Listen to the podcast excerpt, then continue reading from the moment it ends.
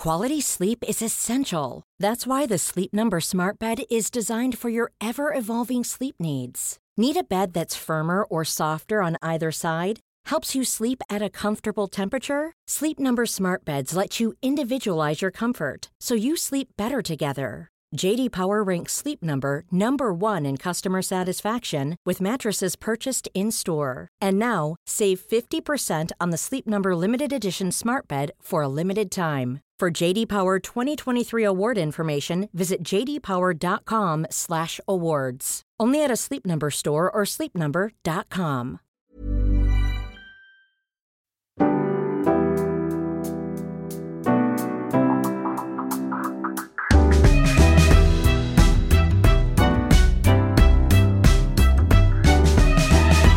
I'm Julia Gillard, and you're listening to a podcast of one's own.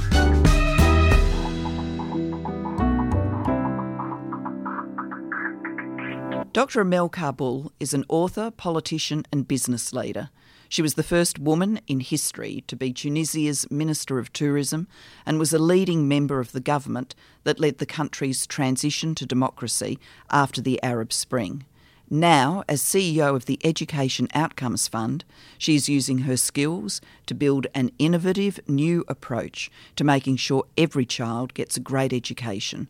Amel is also an expert in mindfulness and how to use it to improve leadership practice. Welcome to the podcast, Amel. Thank you, Julia, for inviting me. I'm very excited. it's great to have you here. Now, I'm going to take you right back to the beginning, right back to your childhood. You've credited your feminist upbringing as the catalyst that set you on your career path. Can you tell us about that? What was childhood like? You know, my mother and my grandmothers were quite great role models. So, my grandmother was, I think, in 1930, the first woman who drove a car on the island of Djerba. So, kind of, she was well known. And my mother had a quite a busy career. And in an interesting way, when I grew up, like as a child, my mom's schedule was much busier than my dad's. And so my dad took quite a lot of childcare, let's say, uh, responsibilities. His became much, much busier when I was a teenager. So kind of I saw my parents having kind of that dual career and sharing. But I grew up definitely also in a society that treated boys and girls massively differently, but had the chance kind of to be a bit of an observer of that because I think I grew up in a quite liberal family. And when would have been the first time that you thought to yourself, hmm, boys and girls do get treated differently? Do you remember a moment as a young girl where you thought that? Probably at birth. Uh, there is a story that I've been told later that so my dad had my sister and my aunt, my dad's sister, had two girls. And so on the 25th of April, two girls were born. So my aunt had a third girl and my dad had a second girl. And my grandmother apparently fell completely apart, crying and being completely devastated because she would have loved my dad to have a boy. So I hope you're somewhere and you're very proud of me and you regret that crying. but I mean, I've t- was told this story later, but yeah, I saw very early that you know boys had much more freedom to roam around and to do things, and girls were much more constrained. And I was kind of in the middle, and that actually something that continues in my life. You know, I had much more freedom than most go- girls, but not as much as most boys, and was kind of third culture kid, maybe kind of in the middle but gave me the ability to, yeah, observe those differences. I always had a logical mind, and it never made sense to me. That's because it doesn't make sense. it doesn't make sense. Now, your family has interconnections with politics through your father and your grandfather. So, in some ways, you grew up seeing behind the scenes of what it was like to talk about politics, to think about politics. Did that inspire you to get involved yourself? Actually, I swore to myself I would never go into politics for two reasons. One, I never felt really free because my father was such a public person. My grandfather was quite a public person from my mother's side. And so I always felt everything I said was quite observed. I mean, I grew up in a dictatorship, let's not forget that.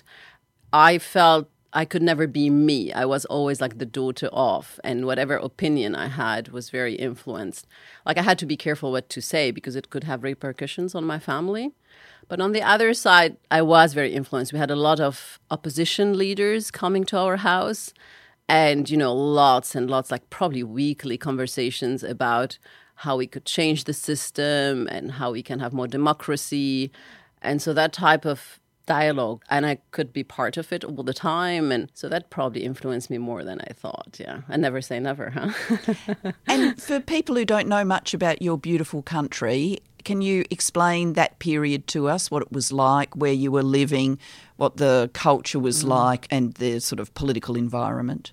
Tunisia was obviously a French colony until 1956 when it became independent. And one of the big leaders of independence in, is Habib Bourguiba, who is seen as a quite one of the big leaders in Africa. He put 25% of Tunisia's budget on education from day one and and people were complaining what about you know infrastructures and water and streets? And he's like the best infrastructure are educated minds. And so was very forthcoming. This is like 1957 or so. He also banned polygamy. He, he was leading new laws family laws. So tunisia until today actually with that legacy has the most modern I would say family laws in the whole of Arab world, and Tunisian women had the right to vote before Swiss women had the right to vote, and things like that. So, that was a really positive phase. But at the end of his tenure, for me, I think he made the mistake never to build really strong other leadership. And so there was kind of a very typical Tunisian, because very peaceful people, a bloodless coup type of thing. So where he was declared not able to lead anymore. And so the Minister of Interior at that time, Ben Ali, took power in 1987. And my father was quite involved in that. But then Ben Ali kind of transformed into a massive dictator. And also his family grabbed the whole economy of the country and made it a massively kind of corrupt, autocratic regime until basically end of 2010. And we'll come to 2010, but before we get there, following obviously your childhood, which we've been discussing, you went on to university, and in the 1990s, you were at university in Germany studying for a master's degree in mechanical engineering. Now, even today, women are significantly underrepresented in engineering. So, what was that experience like? I mean, you're in a different country, not your own, you're in a male dominated space. Can you tell us about that? Yeah, it was a massive surprise. Honestly, I mean, we didn't have internet at that time. So when I went to study in Germany, I thought this is a Western country. This is going to be a much more modern country. I think at that time in Tunisia, like 35% of engineering students were women. I loved math and physics and, and was really aiming to become an engineer. And when I entered the first, I remember the first course, which is like Math 1 for engineers, 500 people in Karlsruhe. So this is like the MIT of Germany, three women or less than 1%. I thought I was in the wrong thing. I was like, oh, is this like a university male kind of club meeting or something? And they're like, no, no, this is Math 1 for mechanical engineers. And I was like, where are the women? I really like, I remember.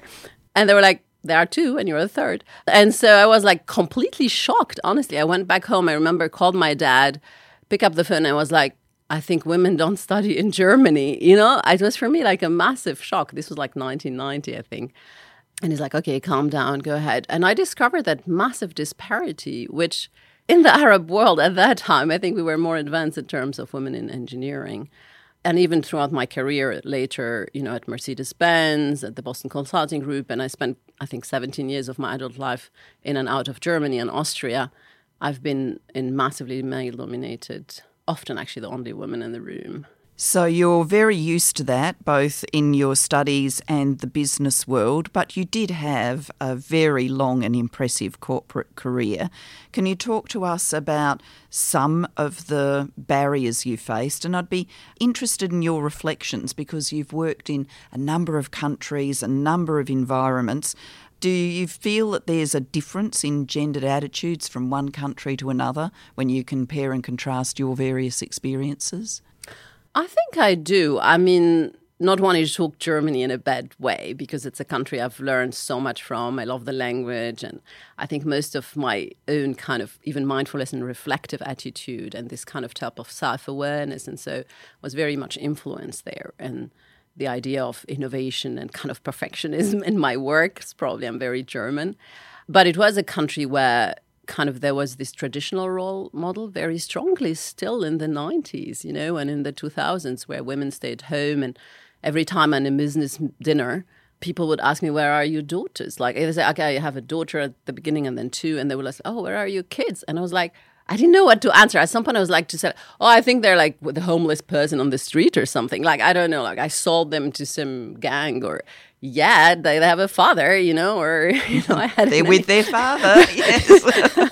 so kind of those questions all the time. Or I remember also being pregnant and going for a big aviation farm in Germany. And I went kind of to the C suite to present kind of a pitch. And I was, I think, like eight months pregnant or so.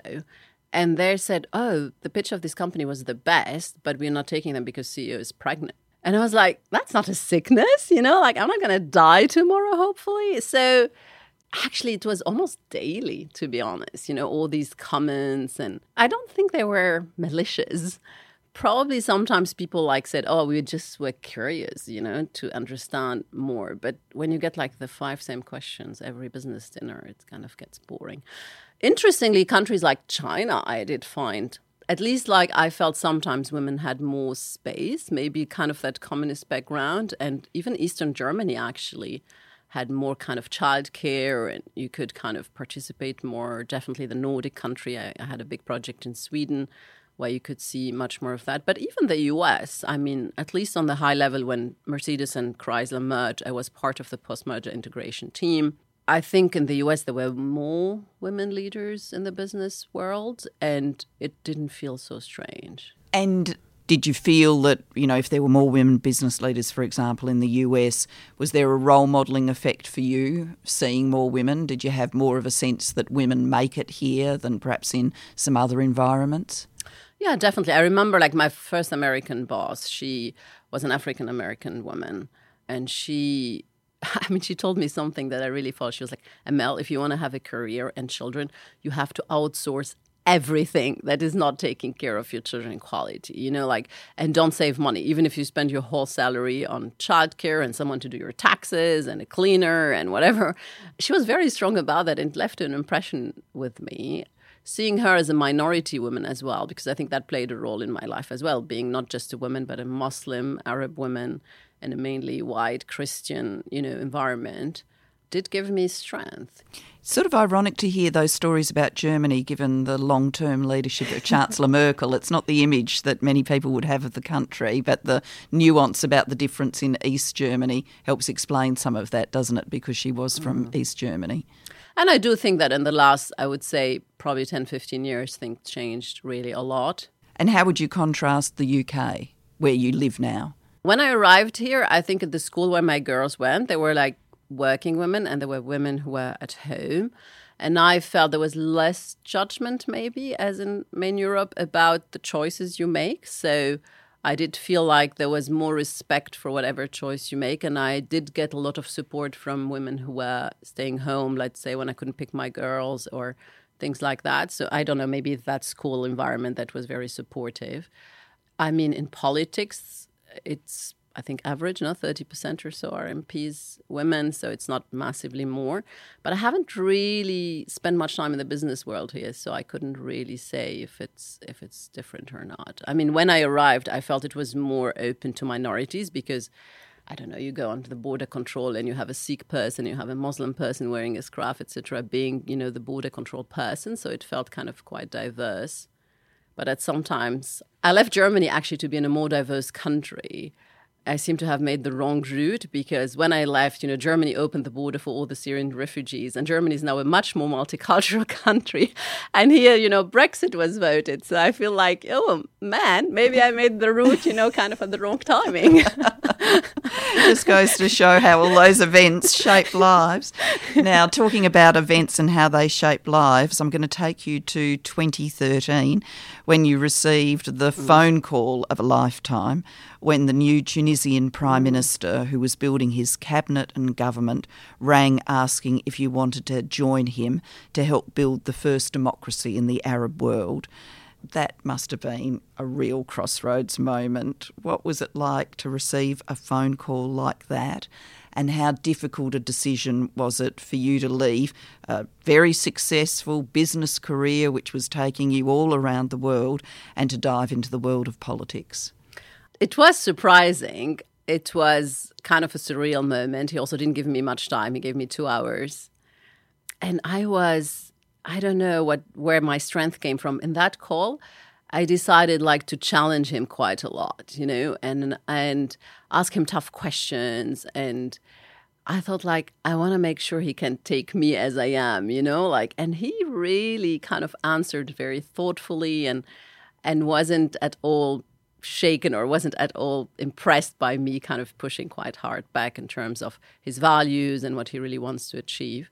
And then I hang up the phone, and I think it, I just remember the day because that day we had a branding agency, actually from my company, who was presenting the results of kind of six months of work for us to rebrand the company and doing like a new strategic move. So it was really very interesting. So then I, I went home, drove home, talked with my husband at the time, and then called my dad, called, you know, two or three other friends and everyone said don't do it. You know you have to understand this. So 2013 we had two assassinations in tunisia political assassinations which is like so untypical for our country.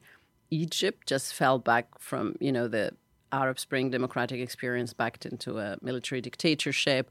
So that was all shaky. And, you know, Tunisia was the only hope at that time that could potentially survive.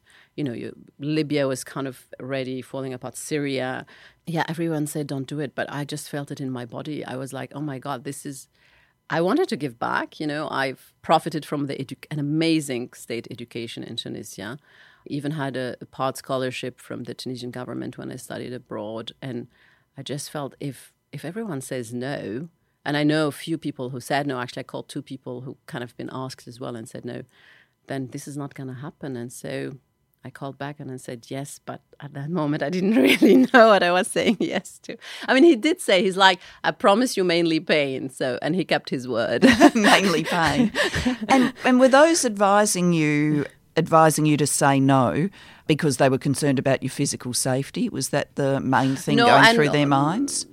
Maybe, but mostly also about that it's not gonna work, you know, that we will not succeed in, in really making like free presidential and parliament election. We will not succeed in finalizing the constitution and kind of making that transition happen. And they felt like, oh my God, you have this amazing career and you're going into like not to really war zone, but kind of in a very ambiguous place with much more probability of failure than success. Do we really want to do that right now? But you did say yes, and you went on to be the first woman to hold that position as Minister of Tourism and one of the very few women ministers ever in Tunisia.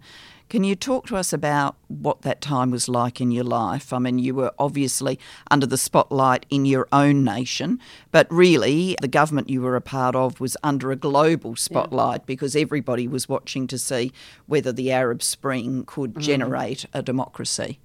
Yeah, no, definitely. I mean, it was a whirlwind and probably the most amazing time in my life and the most rewarding in terms of if I compare the impact I had being a business leader, the impact I have now, you know, being part of the UN as, you know, leading a fund in development and that time I would say probably the highest impact I had was as a cabinet minister in a government. It's just the decision you make and, and, the policies you drive just impact millions of people and it's so rewarding if if you can do something to change that. So for young women, I say, if you want to impact, run for office. so that's amazing. But it was, yeah, I was like 24 7 under media scrutiny. I became very famous in a way. There was like even this word, Karboul mania. I had overnight like hundreds of thousands of mainly young people following me on social media and supporting the work I've done. And so it was crazy, you know. But I think for me, it must maybe like you sail in a very stormy weather. You don't learn sailing. So you just use whatever capabilities you have. And for me, it was a moment where, like 6 a.m. to midnight every day, and I knew that I just had to be me. And so, in a way, by being really just me, and people loved that because I was very atypical politician. I was just very direct and didn't use any kind of convoluted language told people the reality of things and good and bad. And so it was very new, kind of a completely different image of what a politician is. Plus, I mean, I had tourism was just 12% of Tunisia's GDP and one of the biggest employer, 400,000 jobs in the country. And so I was very, very much under scrutiny. But yeah, it was really amazing time, but tough time as well.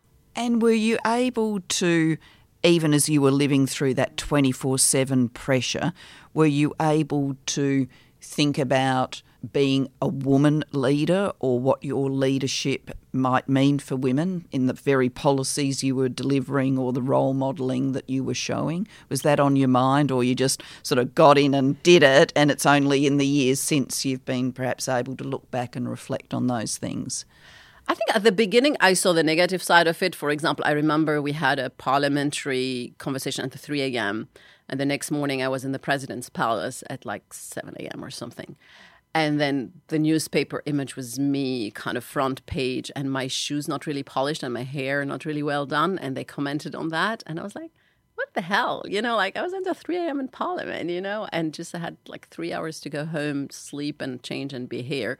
And so there was a lot of comment on my dressing, obviously. I mean, like you write in your book about women leadership, the hair and all these things. But then I decided to wear more traditional clothes, and that actually came across really well. So modernize. So I used that actually. So I were able to use these things to push other things that were important for me, like handicraft and supporting that kind of design. I think I underestimated completely the role modeling piece. It came more towards the end. I would walk in the street and, and you know, girls would come and I mean, it was like test something really surreal because they would sometimes like touch me, just touch me, you know, and I was like, oh my God, like I'm not Jesus, like I'm just a human being, you know but many would come and say, you know, because we've been how, seen how strong you've been through all the challenges. Uh, like some people said, oh, I opened my restaurant. You know, I never dared to do it before. Or another woman said, oh, I just started a PhD in physics because I saw that you can be strong and you can do this.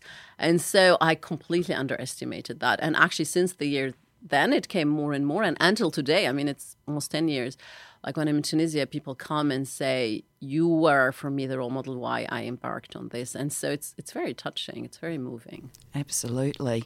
What about the perspective from family life? I mean, by the time all of this mm. was happening, you've referred to your daughters earlier. Can you talk to us about the, you know, struggle, the juggle of work mm. and family life? You've said the pressures on you were such that you were really only able to spend time with your children sort of, you know, every few weeks, mm. literally. Mm. But you felt under a lot of pressure to be the wife, the mother. How did you, you know, handle all of that? I mean, I'm not sure this will be encouraging what I say to others. I, I do think like I almost paused my mothership for two years. I mean, I have to be very grateful to their father who who took most of the care, to be honest, that time. I saw them mostly every second weekend. We had actually reflected to bring them to Tunisia and we looked at, you know, English speaking schools because at that time we were already in London. But then the Minister of Interior was not very keen on it because the security they would have needed would have been so massive.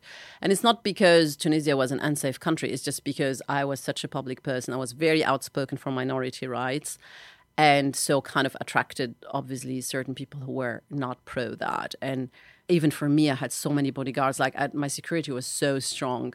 I really literally 24 7 sometimes even if when i was in a hotel room they would spend the whole night in front of the door. So we felt that wouldn't be really a good environment for the girls. And so I yeah saw them every second weekend and tried to be present, but to be honest, I wasn't really present mentally. I just couldn't do both but again, that's maybe a very special time in history. And, you know, when I went also through a lot of social media shitstorms, if I can use that language, I also felt when my daughters were in Tunisia, it affected them much more. I mean, my daughter once wake up and she's like, "Oh, I had this nightmare last night. I saw you on the floor and people coming and stabbing into you repeatedly." And I really tried to protect them. They didn't have social media, they didn't have any of this, but they still kind of sense that energy sometimes when things went really bad. Or, yeah, I was once 13 hours in a non confidence vote in parliament, which we actually won. So I don't know how I could have done it, to be honest, parallel.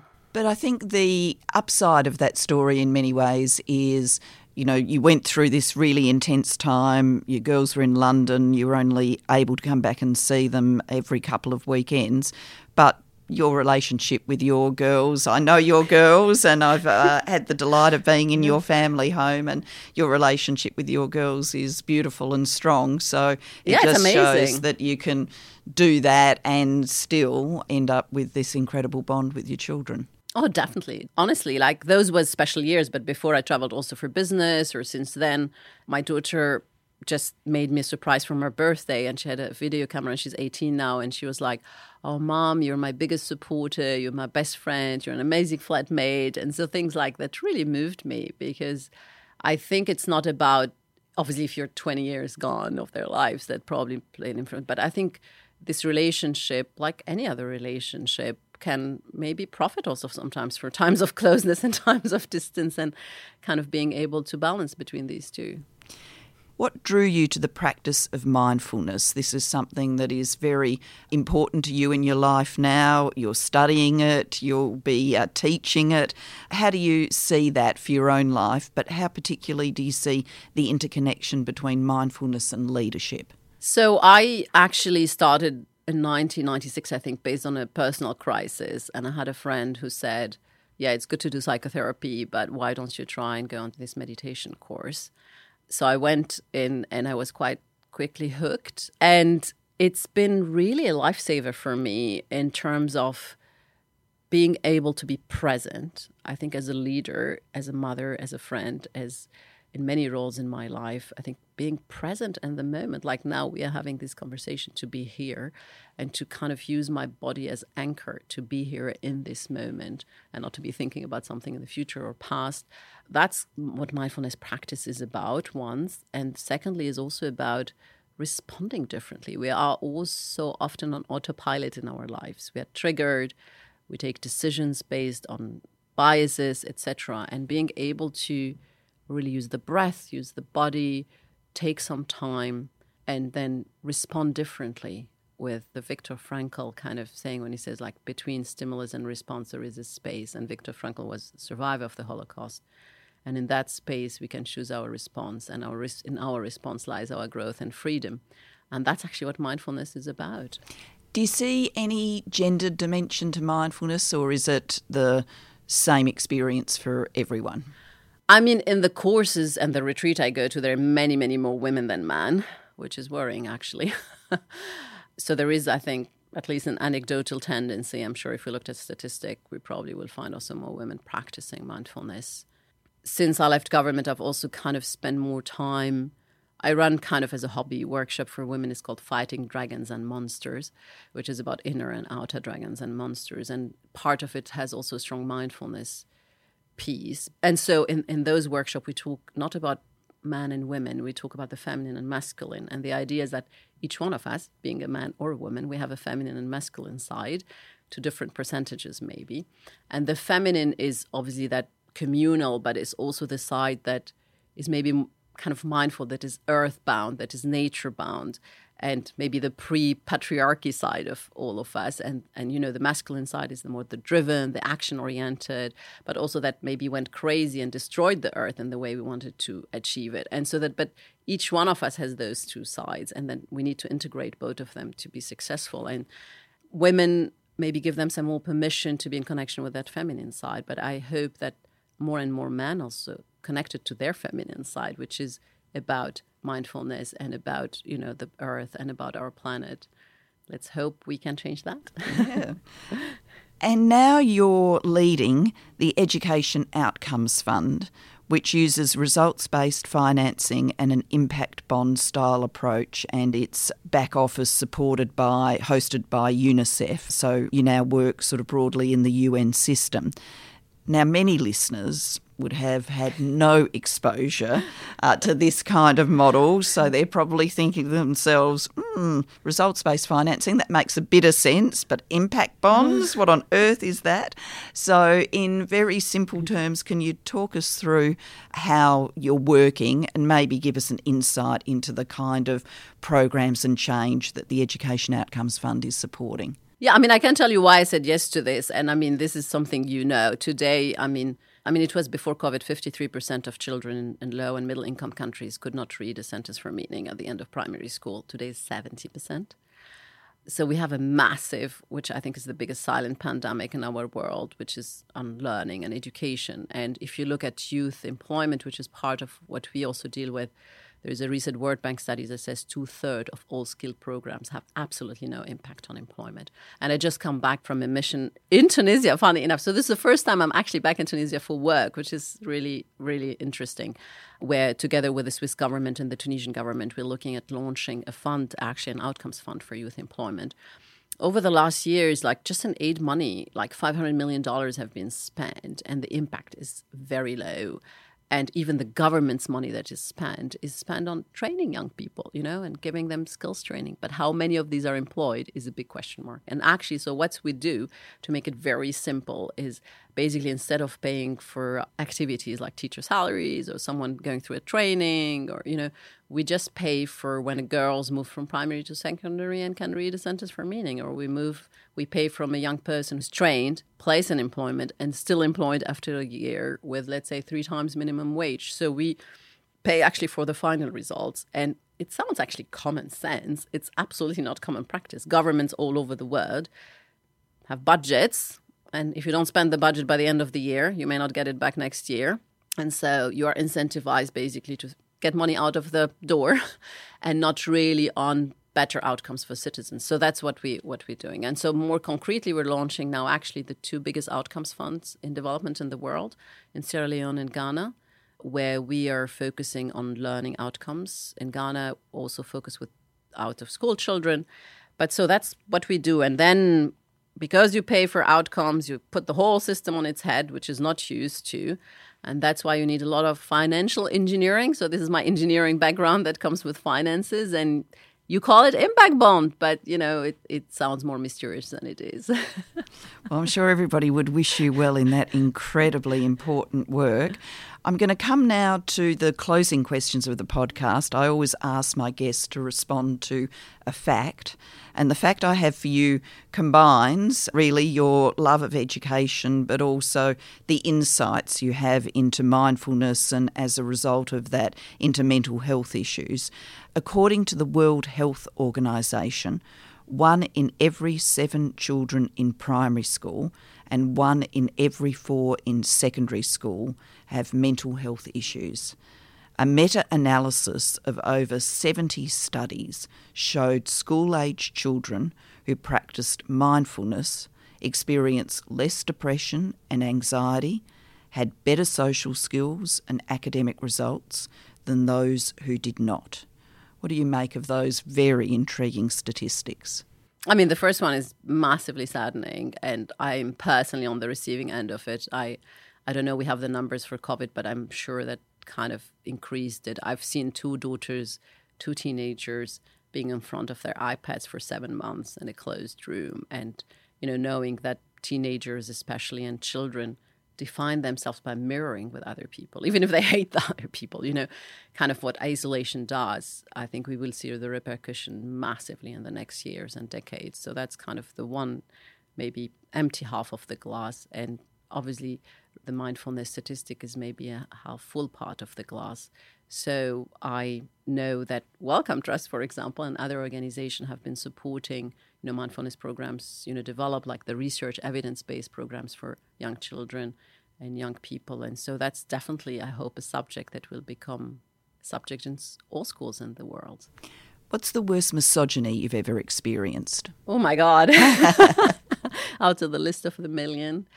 I know it sounds very untypical now, but it's when I was in government, I went to Germany on a state visit, so with the prime minister and the minister of foreign affairs, and I still remember that scene where, so like we had big teams obviously on both sides, but there was like a lunch with Angela Merkel and two of her, you know, advisors, and just the three of us, so very intimate, and so there was an elevator where we should go for to go to that lunch, and everyone else went to, I guess, another room for lunch, and so there was a young woman, and she stopped me from entering the elevator assuming that I was not part of the lunch party, you know? And then someone came and kind of corrected her. And so I've, I know it's like a very small incident, but it shows like okay, she was German. She was actually the chancellor was the woman. She assumed maybe because I'm from Arab country, maybe because I'm a woman, maybe because I looked younger that I couldn't be the cabinet minister that is invited for lunch. So kind of in that millisecond decision of not letting me into the elevator, I felt like so many misogyny topics, you know, came all together in that small moment. It's a very telling story. Now, if you had all the power in the world mm. just for a moment, what's the one thing you would change for women? Oh, I would say that women believe in themselves, like feel their inner power, and don't let the inner dragon of I'm not good enough power their lives. And that we are enough. We are enough. We are more than enough. We are amazing. We have amazing power. And we don't need others to, you know, empower us. We are already powerful. Virginia Woolf says, once conform, once do what other people do because they do it, and a lethargy steals over all the finer nerves and faculties of the soul. She becomes all outer show and inward emptiness, dull, callous, and indifferent. Amel Karboul says. Oh my God, she's right. and I think maybe, I think many women are so scared of not being liked and loved. And so they do a lot of compromise. And I've did some of those too. But I can say now, with almost 50, maybe looking back, it's not so scary because, yeah, give up on the being liked and loved by everyone. Find your three, four, five women or male friends who love you, who you trust, who will be kind of your supporters, and uh, kick everyone else's ass. what a fantastic note to end on. Thank you. A podcast of one's own is created by the Global Institute for Women's Leadership at King's College London and our sister institute at the Australian National University, Canberra. Earnings from the podcast go back into funding for the institutes, furthering the work we do to create a world in which being a woman is no barrier to being a leader. Research and production for this podcast is by Rebecca Shepherd and Connie Blafari, with editing by Nick Hilton. If you have feedback or ideas who you'd like to hear on the show, please email us at giwl at kcl.ac.uk. To stay up to date with the work of the Global Institute for Women's Leadership, go to kcl.ac.uk forward slash GIWL and sign up to our updates or follow us on social media at GIWL Kings. Thanks for listening, and we hope you join us next time.